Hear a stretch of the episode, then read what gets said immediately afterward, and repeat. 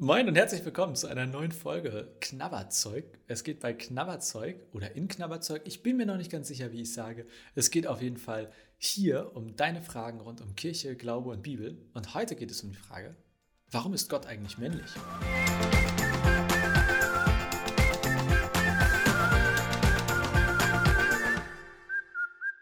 Warum ist Gott eigentlich männlich? Super Frage.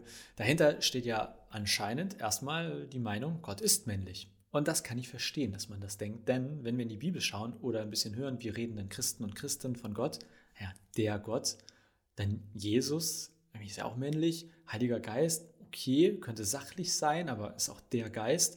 Dann sagt man häufig, Gott ist ein Vater, Schöpfer ist auch männlich.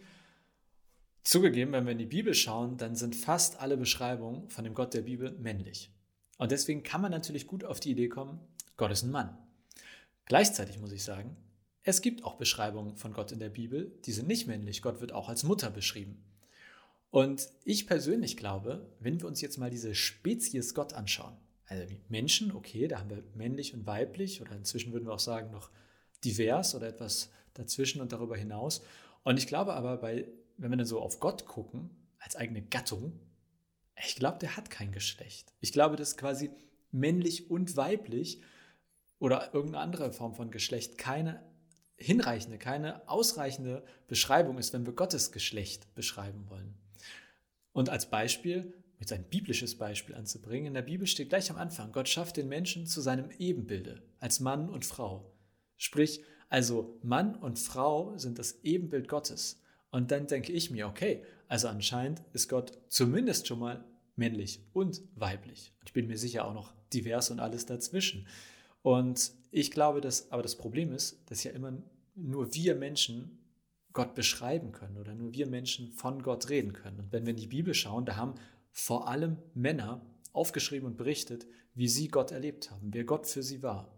Und das noch in einer Zeit, als das männliche Geschlecht absolut dominierend war. Ist ja bis heute quasi immer, also immer noch dabei. Ja?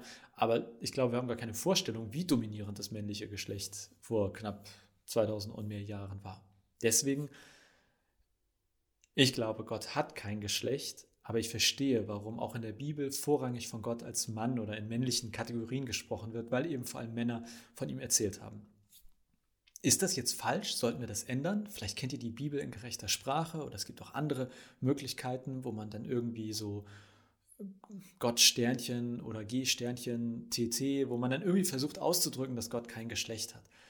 Ehrlich, ich finde das alles nicht vernünftig.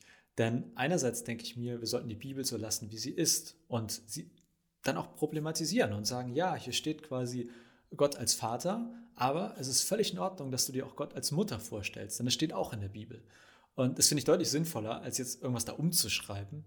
Und zum anderen denke ich mir, ähm, es ist sozusagen so, dass wir immer aus einer subjektiven Art von Gott reden. Also ich erzähle dir, was ich über Gott denke. Und wenn Gott für mich eher männlich ist, okay. Wenn Gott für dich eher weiblich ist, hervorragend. Wenn Gott für dich irgendwie weder noch ist und es eigentlich gar keine Rolle spielt, ist doch auch super. Ich glaube, wir sollten uns an der Frage nicht zerstreiten, denn am Ende des Tages bin ich mir relativ sicher, ist Gott weder noch. Er ist es halt in unserer Beschreibung. Da ist er mal männlich, mal weiblich. Er kann auch ein Fels sein oder irgendwie der Sturm. Also es sind unsere Beschreibungen von Gott. Ich hoffe, dass das äh, eine Antwort war für die Person, die diese Frage gestellt hat. Wenn nicht, gerne zurückschreiben oder wenn du denkst, wenn du denkst, mhm. wenn du denkst, da fehlt mir doch was oder so weiter. Wir freuen uns über deine Rückmeldung. Wir freuen uns aber vor allem auch über deine neuen Fragen, denn diese, dieses neue digitale Angebot von uns, das lebt quasi davon, dass du uns erzählst, was möchtest du wissen über Glaube, Kirche und Bibel. Und du findest dieses Knabberzeug übrigens auf YouTube und fast überall, wo es Podcasts gibt. Also gerne mal reinschauen oder reinhören. Und ansonsten schickt uns deine Fragen. Und bis zur nächsten Folge. Habe ich gerade gesagt, schickt uns deine Fragen? Das ergibt ja überhaupt keinen Sinn.